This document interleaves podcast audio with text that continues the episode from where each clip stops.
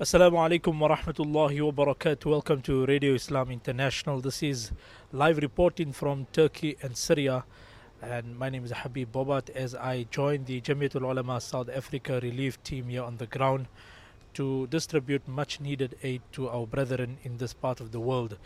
And together with me, I've got Morana Bilal Vaid of the Jamiat. Morana, assalamu alaikum wa rahmatullahi wa barakatuh. Wa alaikum assalam wa rahmatullahi wa barakatuh, Marana. Well, the situation is very grim and it's a very bleak picture at the moment that we are looking at. The death toll from the earthquakes in Turkey and northwestern Syria has gone past 29,000 as the rescue efforts continue. Now, just to create context for you in today's episode, is to look at the two countries and to draw some analysis and also to create some context for our listeners back at home. Now we know that the death toll is sitting at 29,000 and counting. Uh, but if you break down the stats there, you got about 25, 26,000 on the Turkish front, and then just about 5,000 on the Syrian front.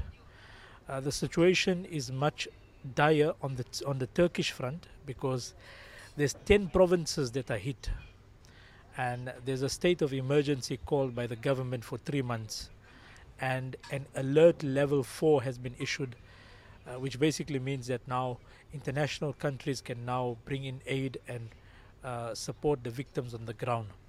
But when you look at the situation on the Syrian front, uh, you find that the situation is much different. Malana? Very much so, Marana Habib Sahib. You know, um, we've been visiting the region for the last close on to 12 years now since the beginning of the Syrian crisis. And, um, you know, it's, it's just so heartbreaking what you're seeing. These Syrian people went through a, a process where they became homeless, they faced the bombs, then the difficulty of staying in refugee camps. And Marana, I'm sure you would recall on our visit last year, what is it like for a refugee to sleep in the camp? And currently, as we are in the region, sub zero temperatures, which is not something normal.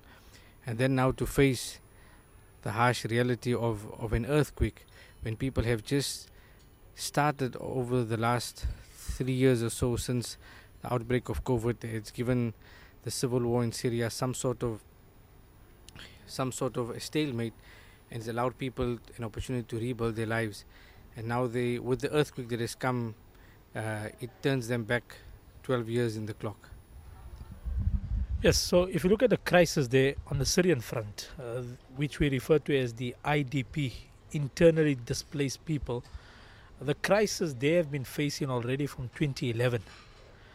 The earthquake has just exacerbated the problem for them on the ground.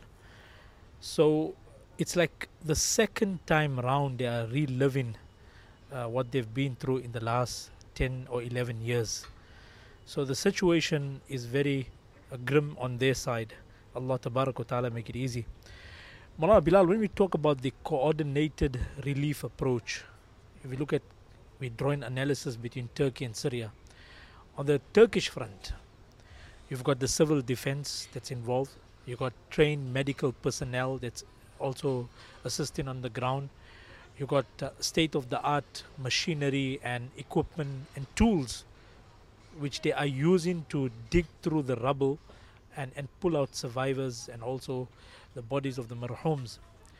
Um, so you've got train staff and personnel working on the ground with state of the art equipment and uh, with a lot of aid missions and, and, and other personnel helping on the ground. But when you look at Syria, the picture is different. Very much so, Marana. It's almost completely the opposite situation. You know, when we came into the country, for example, at the airport, you still see a stream of emergency personnel coming from different countries. We uh, met the, the Malaysian mission.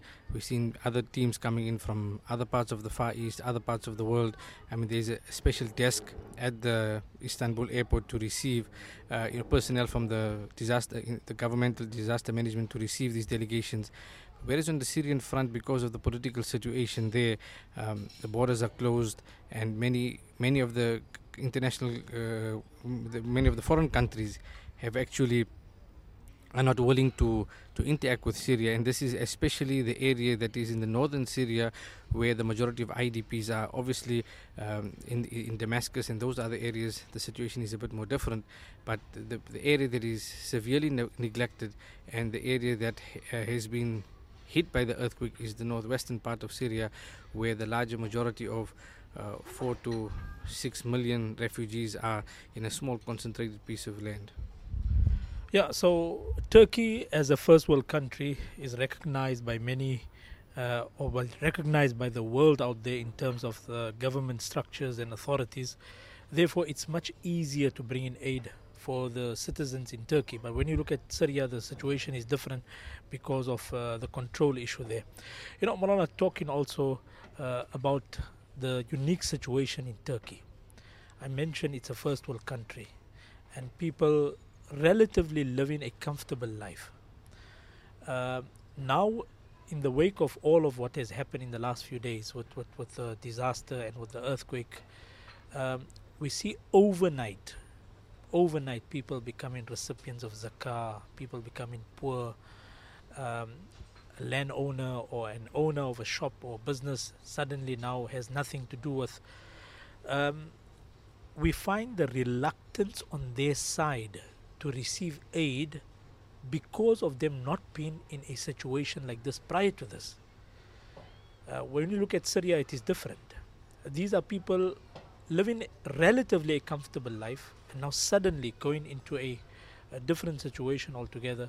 They're not used to the culture of receiving. Uh, that's one of the n- n- uh, differences that we've noted between Turkey and Syria. Definitely so, Morana. Uh, you know, the people in Syria, they um, unfortunately had to become accustomed to this culture of receiving aid because of their situation for 12 years now. Uh, however, on the Turkey front, we've been, so to say, forewarned by our uh, reputable partners that we are working on the ground that in some circumstances, in some cities, actually, uh, they have to distribute the aid in some sort of a discreet manner or leave it in a, in a certain public place for people to come and take it.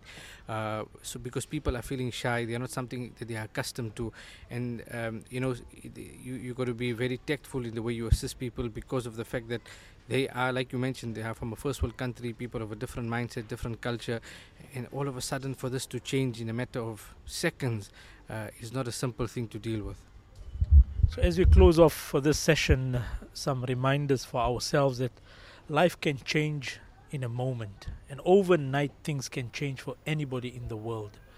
Uh, it shows how it shows us that how fragile life is, and in the midst of all of this, also there's a glimmer of hope. We've seen so many, so many inspiring stories coming from both sides on the Syrian front and the Turkish front. We've seen a lady who did not have a scarf was insisting that I get my hijab first before I come out from this uh, life threatening situation. We saw uh, a man coming out reciting La yukallifullahu nafsan illa wus'aha. We've seen babies and girls and small children being rescued six and seven days later. We've seen unique stories also coming out. We've seen the resilience of the people amidst all of what is happening around them. May Allah Ta'ala make it easy. The Jamiatul Ulama South Africa relief team is on the ground. They've already provided 100 generators, 1,000 blankets, and 1,000 sleeping bags. There's still more needed. There's immediate intervention needed for this uh, relief work that is taking place in the country. Uh, Habib Bobat reporting for Radio Islam International.